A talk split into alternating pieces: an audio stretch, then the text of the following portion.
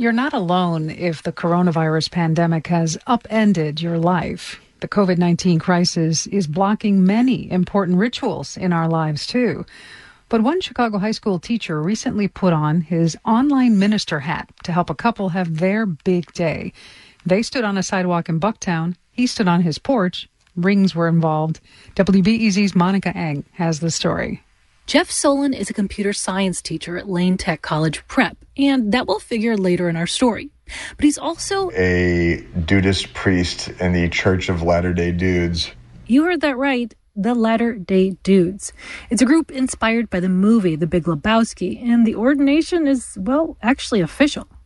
So last week, when a pal couldn't officiate a wedding because he thought that he might have the coronavirus, he called up Solin and said, uh, "Here's the situation we're in. Is there any chance that you you could fill in and, and cover?" And so I thought it sounded awesome. The couple didn't want us to use their names, so we'll call them Dan and Jenny, like Solin did when he told the story on a Twitter thread.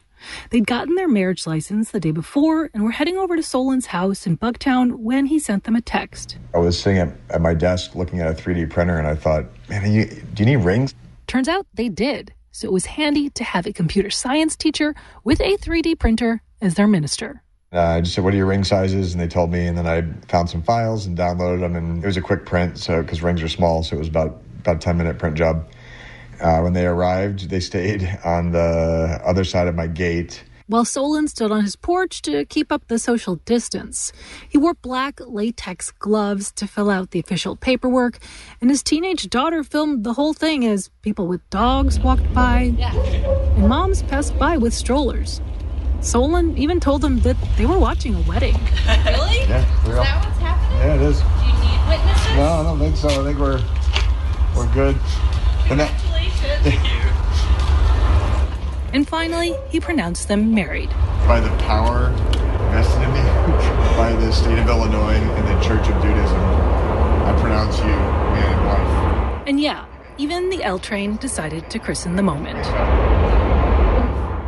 And then they were super nice. They gave me a champagne bottle and a pineapple and strawberries and two mangoes.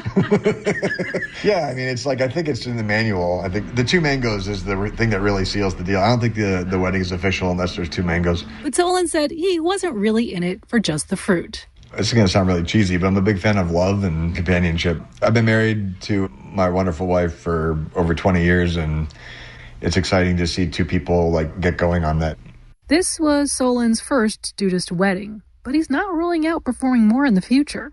Still, they may have to wait for a bit since he's got another project in the works.